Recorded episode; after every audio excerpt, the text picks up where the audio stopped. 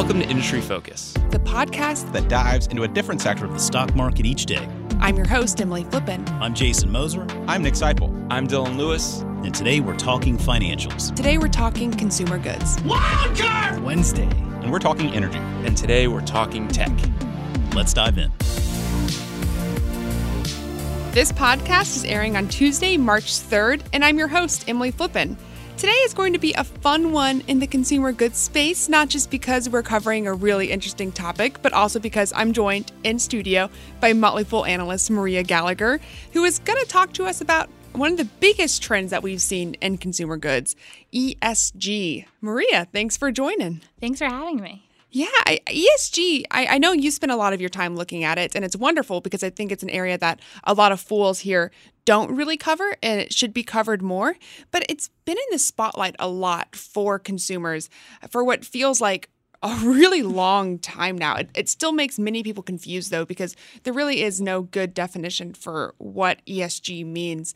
Um, when I think about why it's kind of topical right now, I get brought back to the Davos 2020 summit when it seemed like the idea of businesses, I guess, quote, maximizing profits was starting to give way to businesses that wanted to be good citizens. So, um, yeah, besides being an all around impressive analyst, I know you spend a lot of time thinking about these topics. So, I guess the question I want to ask first is just like, what what is ESG? It might be like beating a dead horse at this point, but I know the definitions for different investors can be dramatically different.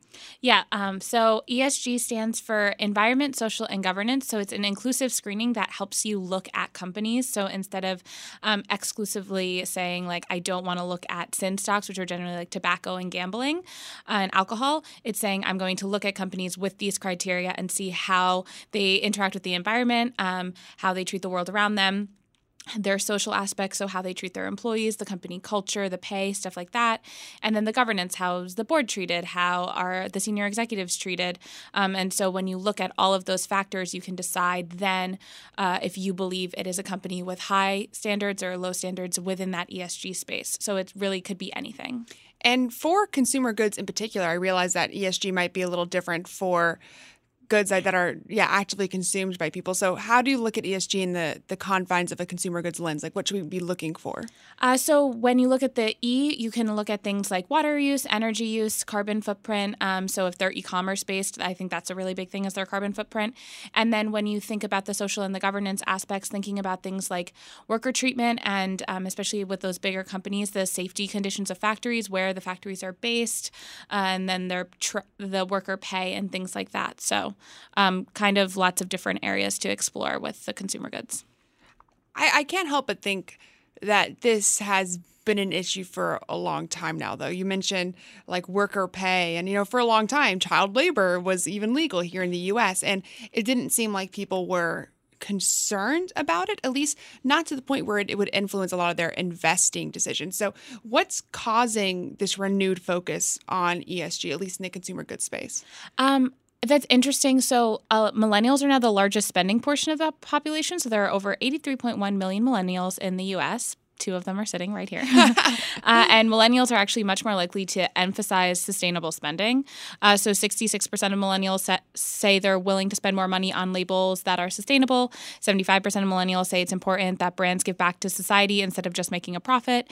And so, uh, that's true for millennials and then also Gen Z, um, which are increasingly the consumers of the economy. So I think it's more reactive from the companies instead of proactive. It's the consumer ideology is changing, and so then the companies are reacting to that. Yeah, I, you say there's two millennials sitting right here. That's completely accurate. And maybe I'm a bad millennial, but when I think about my consumption trends, I, I wonder if I'm more that person. I, I don't tend to think about ESG when I'm making um, consumption habits, at least not explicitly. And I, I think about a lot of these retailers like TJ Maxx and Ross. They talk about it about it a lot on this consumer goods industry focus podcast, and those businesses performing really well. So when you think back to your consumption in particular, like how do you see this playing out in the average, you know, let's say 25 year old millennial female's life? Um, I think that millennials have this interesting juxtaposition where we love a good deal, but we also don't want to actively hurt the world around us. And mm so I think something that's interesting to me is a lot of my friends um, care it so it used to be an ESG you would exclude things like the sin stocks like I was saying like alcohol, tobacco and gambling, but a lot of people I know those things aren't necessarily at top of mind. The environment is a lot more top of mind. Mm-hmm. So I've realized for myself when I buy clothes, I tend to try and buy sustainable brands. So I will spend a little bit more if I think that uh, what the company is doing is helpful for the environment, or if they use recycled materials, or if they do something like that. Like I am more willing to buy that brand. Yeah, I, I want to get into, I guess, the perception you're getting about a little bit later when we talk. But for now, what are some companies that you see that are really doing ESG right and capitalizing on this? I hate to call it a trend because it's so much more important than just a trend, right? I mean, it's our future, it's our livelihood. But what companies do you think are, are capitalizing off of this movement? Let's say that. Uh, so Etsy is one that comes to mind pretty uh, initially. So just in case anyone doesn't know, Etsy is a consumer marketplace for homemade items. So you can get like a table there, you can get a dress, you can get anything, um, and you can connect with sellers from all over the country, all over the world. Um, and so, one of the things with Etsy is 87% of store operators are female, and 75% of the operators consider their shop a business. So, when you're supporting shop, um, businesses through Etsy, you're supporting a female, which is exciting usually. And then they uh, also offset 100% of their carbon emissions. They plan to power their operations with 100% renewable energy. And then through that S and the G, the um, company itself, actually 50% of employee base is female and 50% of their board and majority of their executive team are actually female. So so you're telling me that uh, I actually have been consuming ethically then. So whenever I buy something off Etsy, I'm actually making not just the uh, fun choice, but the right choice. Yes, you have my stamp of approval for using Etsy. and what about fashion? What should I be looking for when I'm buying clothes? Um, so the cyclical economy is on the rise because uh, online resale is actually the fastest growing segment of the retail market. So it's projected to grow to 51 billion dollars by 2023, and the RealReal is a company that's really capitalizing on Wait, that. The- the real real. The real real, yeah. What's do you know the ticker for the real real? Is it is it real? It's real, yeah. Should have expected nothing less. um, and so what it is is it's actually another online marketplace, but it's for consigned luxury clothing items. Mm. Um, and so, something with the RealReal is the greenhouse gas emissions and the energy savings of 87 million metric tons on top of you being a part of that consumer cyclical economy. So, instead of buying fast fashion, um, you buy things that are already pre owned, which is very good for the environment. So, I think that's a pretty good one. And um, 60% of millennials also cite environmental concerns as one of the reasons to shop resale. So, it's pretty popular. Oh, that's awesome. So, when you're buying stuff, there's always a easier way. So when you're looking to purchase things online, Etsy is very clearly a company that has benefited from the ESG trend and is doing ESG well. When you're looking to buy clothes, they're real, real, um, which I, I, still don't believe is a real company, but it is. Uh, it's a great place to go when you're looking to get consignment luxury goods. What about other other things that you know you might think would are causing, I guess, bad emissions. I think, I guess, I think cars being the big one. Yeah, so kind of a controversial topic all the time, but Tesla is actually. Oh, you're gonna you're gonna get some uh, tweets at you now. this is not a, not a stance on pro or positive or negative Tesla, the company, but just what they're doing for the environment is pe- very positive. Um, so they're pushing electric vehicles to the forefront of the minds of car consumers, um, and then it's kind of pushing other auto manufacturers to keep up. So Ford, Volkswagen, all of these companies are now saying they're going to have electric vehicles to compete with Tesla. So whether you like Elon Musk, hate Elon Musk, like the stock, dislike the stock, you can't really argue that they're not making an environmental impact, which I think is a net positive. Yeah, I've talked about uh, Tesla a lot on podcasts, which is usually always a mistake. um, usually, always is a you know counterintuitive way to put it, but it, it's always a mistake. no, but you say you know it's not a stance on the company itself, but I actually think the points that you make about it being a sustainable business is part of the biggest selling point for a company like Definitely. Tesla is the fact that these companies, and it's not just Tesla, the real, real Etsy, um, companies that are taking ESG back into their own hands are looking forward five years or looking forward 10 years, looking forward 50 years, which for a lot of investors might be too long. But for someone who is a millennial, right, that's a perfectly feasible investment route for them. A 50 year investment horizon. It's kind of aggressive, but it's possible. These are companies that are looking off into the future and trying to build their businesses based off the future that they see happening. So I actually feel like uh, ESG investing, regardless of what the numbers say, it's kind of taking a forward approach to your investing strategy. I would agree with that, and I think it's uh, part of a competitive advantage. Is if a company, you know, doesn't have to think about spending all this money on PR or because of like scandals like Nike, um, or if they don't have the high employee turnover because they have created a culture that makes employees happy. Like this is actually kind of a source of a competitive advantage when we look at these kinds of companies. And with that in mind, what are some companies that are really doing ESG poorly, that are maybe doing the opposite of looking forward five years or looking back five years and trying to build a business model off of what's been historical precedent? Uh, I think one that springs to mind for me with that would be a company like General Mills. So, General Mills has this really long history with these brands that are pretty iconic, but aren't necessarily the healthiest. And they tried to pivot a little bit from that. Um, they acquired Blue Buffalo, they acquired Annie's. Um, so, they're trying to go into like the dog food business and also the healthier snack food options. But it had it hasn't worked super well. They had steady re- revenue decline from 2014 to 2018. Blue Buffalo has helped that a little bit, but I don't necessarily know that their legacy brands are going to be as popular in the next 100 years as they were in the first 100 years. Is this just like a change in consumption habits? Is it making a conscious choice to eat healthier food or is it just a decline in some of their legacy brands that people just they're not necessarily making healthier choices, they're just not interested in General Mills legacy products? Uh, I think it's probably a combo of both. I think a big part of it is uh, people buying things online too. So if you're shopping online or you're losing that shelf space, which is a big part of the brand recognition, would be on that shelf. And if you're just buying all your stuff online or you're buying just the Whole Foods brand or whatever the uh, store you shop at, if you just buy that organic brand or their regular brand, you might just not use the General Mills legacy stuff. Yeah, private labels have definitely been Yeah. on the rise.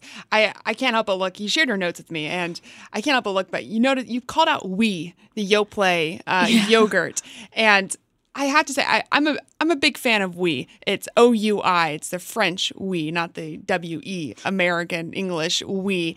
Uh, but I, I noticed the last time I was in the grocery store, they had a yogurt, or not yogurt. It was a yogurt. It was a almond milk based yogurt, and uh, I tried to buy it, and unfortunately, the person who was stocking the shelves was throwing them out because he said they had all expired.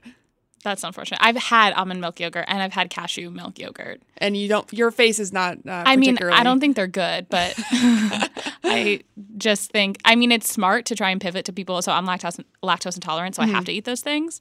Um, but I mean, they're not yummy. I would rather not be eating them. Yeah. And I don't know anyone who's really jazzed about almond milk yogurt. So part of the struggle for General Mills and, and companies like General Mills, I, I hate to call them out just totally independently because I think it's maybe an overarching trend with a lot of these legacy food players. Definitely. Um, you know, thinking about alternative meats, even uh, a lot of legacy food players trying to get into that segment of the market because they see optionality there is just trying to predict where consumption is going with a lot of people. And it seems like a lot of consumers are choosing to be more conscious, whether that be health, whether that be environmental, in the choices that they're making Definitely, yes. and and getting back on clothing because you know I, I kind of called out TJ Maxx and Ross and I don't want to make it seem like they're necessarily bad because I realize what they're doing is taking leftover inventory and trying to sell it and there's an argument to be made that that's actually good for the for the economy and, and for the environment because it's preventing those those clothes from being wasted otherwise but what are some I guess retailers and, and fashion in particular that you see uh, doing ESG really poorly Yeah, I I would agree with that. That they're actually helping the environment by saying, you know, we're not going to waste these clothing. We can give it to you at a discounted price. Um, so, I mean, Forever Twenty One filed for bankruptcy in September, so that's a pretty fa- uh, immediate thought. Is Forever Twenty One and the fast fashion just kind of doing it as fast as possible and not really regarding the factories um, and the consumer habits. And then, I mean, Nike is kind of controversial because they do make, you know, recycled things and they have had some positive impacts, but then also they have um, some controversy with things like child labor and the way that they treat their factory workers. And so being in the public eye is that one's kind of a mixed bag, I would say, with Nike. Yeah, and uh, it's absolutely horrible. But one of the things he talked about a little bit earlier before we got into stocks was the perception that you had about a lot of these companies. And Nike, I think, struggles with perception to an extent. Uh, but it's something that I think is really important to ESG investing because the perception that companies have in consumers' minds can drive sales, whether that be the perception that they're doing something to help the environment, they're doing something that's in line with ESG principles, but not actually, or if they actually are doing stuff that's really good, uh, but not doing a great job of advertising it so you don't make those conscious decisions in your mind to consume.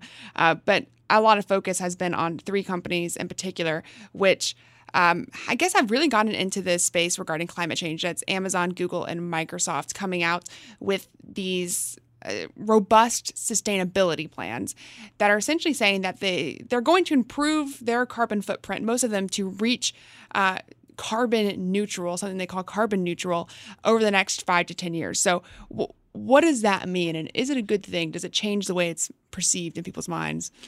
So, carbon neutral, the basic idea is that when an organization is trying to take out as much carbon dioxide from the atmosphere as they put into it, so that can be done by things like planting trees to offset um, carbon emissions. And so the it, the goal is to kind of just achieve that net neutral to do as much good as you do harm.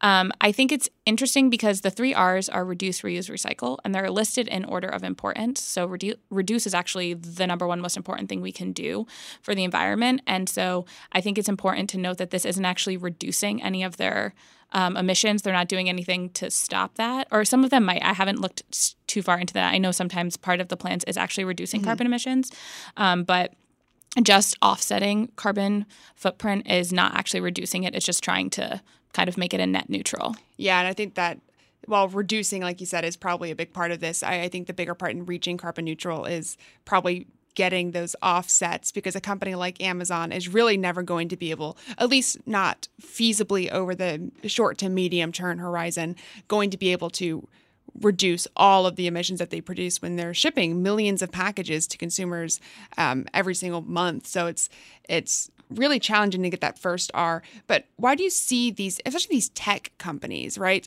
Um, these tech companies that eh, they sell a lot of consumer goods, but why why do you think they're making the move to try to become carbon neutral? I think uh, a lot of it's the public perception. Um, so consumers really care about that and they really want it. And it's interesting because it's another kind of juxtaposition where it's I want a company to be doing good things for the environment, but I also want what I'm buying from Amazon Prime to be at my doorstep tomorrow. so you want to feel good about what you're doing. And so if these companies get in front of it, you can say, okay, I maybe I'm not helping the environment by doing this, but I know this company is helping the environment. So it will just kind of increase consumption um, and it'll just increase, like we were talking about, that public perception. Whereas, especially with tech, there's a, a lot of, um, villainizing of big tech right yeah. now, I think. And so having some sort of positive thing is helpful to these com- companies. Be like, no, we're not doing all bad things. and that brings up to mind that concept of greenwashing, though. And I, I, mentioned it earlier, but it's essentially companies that will bring firms in to make um, small and unmeaningful changes to their businesses with the purposes of Uh, having a great PR campaign that says, look, this company is now so ESG friendly, it's so green. And I, I wonder we see a lot of this happening. I'm not saying that that's what Microsoft, Amazon, and Google are doing by any means. I I, I expect that they actually are making substantial changes, even if that is just buying carbon offsets. But what are a couple of steps, I guess, before I leave it here? What are what are some steps that consumers, so people like me who want to consume in an ESG and want to invest in ESG friendly fashion, but don't really know how to get started, what can we do to take that first step? Uh, I think the first thing to do is just start doing your research. So don't really just take the companies by their word. Don't just read a headline that says, we're doing this wonderful thing for the environment. Actually, read what they're saying and read what they stand for. Um, a lot of companies will have sustainability reports you can read.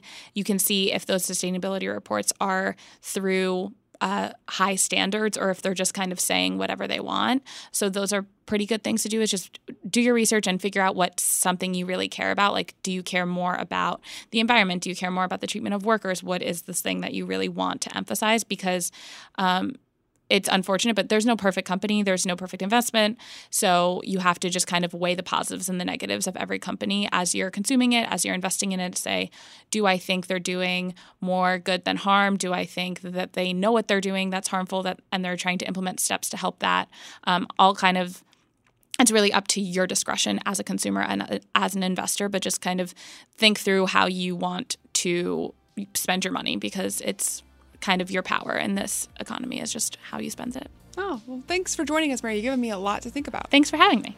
Listeners, that does it for this episode of Industry Focus. If you have any questions or just want to reach out, shoot us an email at industryfocus at fool.com or tweet us at MF Industry Focus.